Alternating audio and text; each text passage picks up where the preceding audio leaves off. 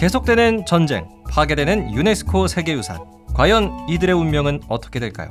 지금 시작합니다. 안녕하세요, 여러분. 딩몬입니다. 여러분 잘 지내고 계시죠? 가을이 또 성큼 다가오는 것 같다가도 다시 여름이 오는 거 아닌가 싶을 정도로 계속 더워지는 것 같아요. 날씨가 참 오락가락하죠. 이럴 때일수록 여러분 감기 조심하시고요. 자, 오늘 여러분과 나눠볼 이야기 주제는 파괴되는 유네스코 세계 유산들이에요. 조금은 진지한 주제가 될 수도 있을 것 같은데 또 역사를 좋아하시고 사뭇 진지한 이야기를 사랑하시는 분들 끝까지 함께 해주세요. 자, 우리는 어렸을 때 학교에서 다 배우죠. 뭐 역사적인 건축물 아니면 유적지 혹은 자연 환경 이런 건 훼손하지 말고 보호해야 한다. 이렇게 배우잖아요. 그런데 어른이 되면 이걸 다 까먹는지 아니면 애써 외면하는 건지는 모르겠으나 지금 우리 인류의 역사적인 유산들이 많이 파괴가 되고 많이 망가지고 있어요.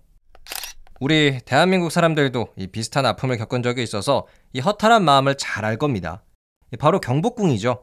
조선시대를 대표하는 궁궐인데 이게 임진왜란 때도 한번 불탄 적이 있었고요.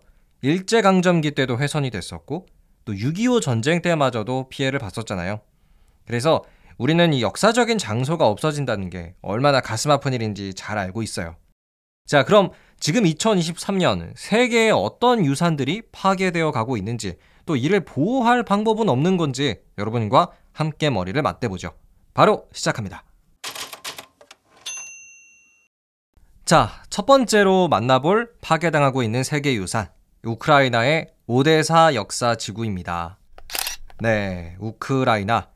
지금 1년 넘게 러시아와 치열한 전쟁을 하고 있죠. 그래서 우크라이나의 많은 땅과 건물들이 러시아의 미사일 공격을 받기도 했는데요. 대표적으로 유네스코 세계유산으로 지정된 우크라이나의 오데사 역사지구가 미사일 공격을 받은 적이 있어요. 그 중에서도요, 여러분, 그 우크라이나 역사에서 꽤나 중요한 오데사 축일 성당이라고 있거든요. 굉장히 웅장하고 멋있게 생긴 성당인데요. 우리나라로 예를 들자면 명동 성당 그 정도는 될 것 같아요. 자, 근데 이 성당이 러시아가 쏜 미사일에 정통으로 맞아버렸어요. 제가 맞은 다음에 사진을 봤는데요. 어, 뭐 거대한 지진에 휩쓸렸던 것 마냥 성당 천장이 무너지고 뒤틀려 있어요. 무섭더라고요. 또 우크라이나 국민들이 무너진 성당의 잔해를 치우는 모습도 촬영이 됐었는데요. 되게 짠합니다. 근데 여기서 가장 큰 문제는 아직 이 전쟁이 끝나지 않았기 때문에 또 다른 공격까지도 받을 수가 있다. 이 점인 것 같아요. 그리고 제가 조금 더 찾아보다가 알게 된 건데요. 굉장히 슬픈 역사가 이 성당에 숨어 있었어요. 오데사 축일 성당은 1809년에 우크라이나에서 지어졌는데요. 그러던 때는 1900년대 중반, 갑자기 이 성당이 철거가 된 적이 있어요. 이상하죠? 이 성당이 왜 철거가 됐냐면 소련의 지도자 스탈린 있죠. 뭐 거의 악마급의 지도자라고 불리는 이 스탈린이 우리 소련 공산주의 체제에서는 종교가 필요 없다라면서 반종교 운동을 벌인 적이 있거든요. 근데 이때 우크라이나도 소련에 속해 있어가지고 이 그리스 정교회 오데사 축일 성당도 반종교 운동 때문에 철거를 당했어요. 다시 지어지기 시작한 게 1991년부터였고요. 우크라이나가 소련에서 이제 탈퇴를 하고 나서부터 다시 지어지기 시작을 했대요. 하지만 바로 이 성당이 러시아의 미사일 공격을 받아버린 거예요. 하루빨리 우크라이나와 러시아의 전쟁이 끝나야 될 텐데요. 아, 근데 지금 돌아가는 상황을 봐서는 글쎄요, 이 전쟁이 빨리 끝날 것 같지를 않아 보입니다. 어떻게 좀 평화적인 방법이 없을까요? 이 우크라이나의 유산들을 지킬 수 있는 여러분의 생각 댓글로 남겨주세요. 자, 그럼 이어서 우리가 만나볼 파괴당한 세계 유산은요.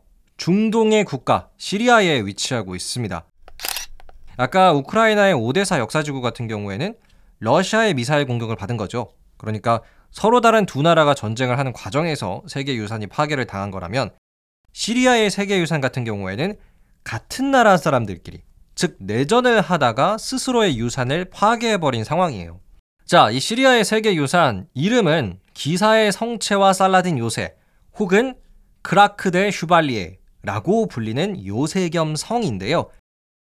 지금으로부터 한 800에서 900여 년 전, 1200여 년대에 이 십자군 전쟁 때 지어진 아주 엄청난 역사를 자랑하는 유네스코 세계유산입니다. 1200년 되면요. 우리나라는 고려 시대였어요.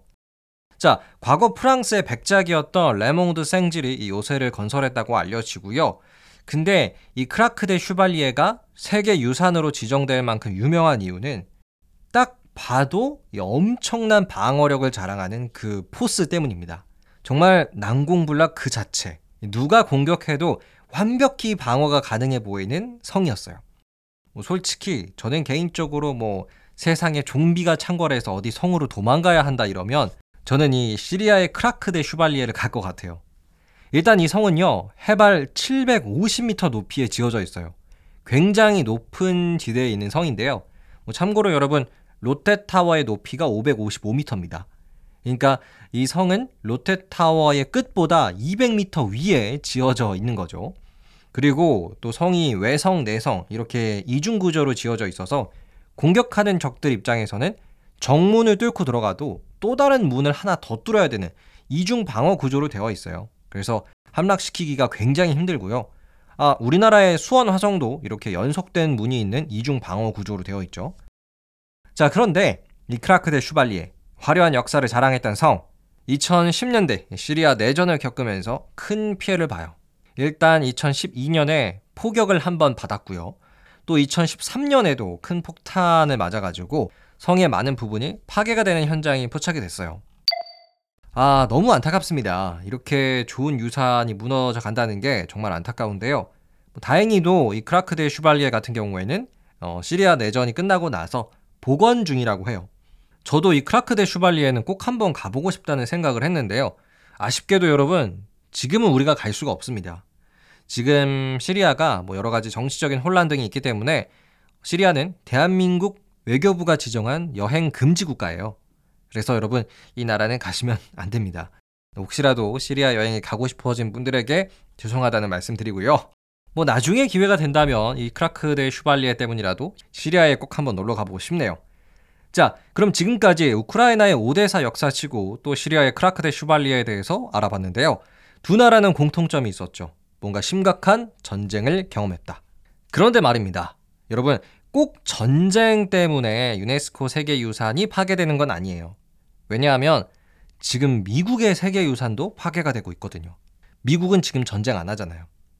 자, 그 정체는 미국의 세계 자연유산 에버글레이즈 국립공원이에요. 그리고 에버글레이즈 국립공원은 환경오염 때문에 파괴당하고 있습니다. 자, 이 에버글레이즈 국립공원 늪과 습지로 둘러싸여 있는 곳인데요. 특히 무시무시한 악어떼를 여러분 눈앞에서 볼 수 있는 투어가 있어가지고 굉장히 유명한 곳이래요. 저는 사진으로 한번 봤는데 정말 악어떼가 장난이 아니더라고요. 자, 그리고 이 에버글레이즈 국립공원은 그 사이즈가 정말 커요. 미국의 국립공원 중에서도 면적 기준 전체 3등이라고 하는데 이게 얼마나 큰 정도냐면요, 여러분. 이 에버글레이즈 국립공원은 대한민국 경기도 면적이랑 비슷하대요. 뭐 정확히는 경기도 면적의 한 60% 정도 된다고 합니다. 야, 무슨 국립공원이 우리나라 경기도랑 면적이 비슷한 거죠? 미국 클래스가 정말 대단하네요. 그런데 이 에버글레이즈 국립공원은 최근 위험에 처한 세계 자연유산에 꼽히고 맙니다. 그 이유는 이제 오염수로 인한 수질 오염 등 이런 환경 파괴들이었고요. 그리고 잊을만 하면은 대형 허리케인, 태풍 이런 것들이 에버글레이즈 국립공원을 휩쓸어서 생태계 파괴도 심각하다고 해요. 근데 지금 미국 대통령 바이든 대통령이 굉장히 또 환경에 진심인 대통령이잖아요. 그래서 에버글레이즈의 환경을 되살리기 위한 예산을 편성을 했습니다. 그 액수가 엄청난데 1조 3천억 원이래요. 야, 대단하죠? 공원을 다시 되살리는데 1조 3천억 원씩이나 마련한다는 게 정말 신기한데 제가 잘 몰라가지고 한번 찾아봤어요. 우리나라 대한민국 문화체육관광부의 2024년 관광 분야 정부 예산안이 1조 3,664원이에요. 그러니까 미국은 공원 되살리는 데 쓰는 돈이랑 우리나라의 관광 분야 예산안이 뭐 거의 비슷하다고 볼 수가 있겠네요. 하지만 사실 워낙 또 크기 때문에 이 에버글레이즈 국립공원이 몇몇 환경 전문가들은 아, 1조 3천억 원으로는 안 된다. 수백조 원이 필요하다라는 이야기도 하더라고요. 여러분은 혹시 이 악어떼가 나오는 에버글레이즈 국립공원 가보셨나요? 가보셨다면 꼭 후기 남겨주시고요. 저도 꼭 한번 가보고 싶네요. 자, 그럼 오늘의 이야기 위기에 처한 세계 유산들은 여기서 마치겠습니다. 끝. 네, 오늘은 여러분과 함께 파괴당한 세계 유산들의 이야기 함께 나눠봤습니다. 우리가 당연히 유네스코 세계 유산들은 잘 지켜질 거라고 생각을 하지만 전 세계적으로 현재 55개의 세계 유산들이 위험에 처해 있다고 해요. 마치 우리가 환경을 잘 가꿔서 후대에 남겨주듯이 이런 역사적인 가치를 지닌 세계 유산들도 잘 지켜낼 필요가 있다고 생각을 합니다. 여러분은 위험에 처한 세계 유산들 우리가 어떻게 하면 지켜낼 수 있을 거라 생각하시나요? 댓글 남겨주시고요. 저는 더 재미난 역사 이야기로 함께하겠습니다. 재미있으셨다면 팔로우와 하트 꼭 눌러주세요. 감사합니다. 안녕히 계세요.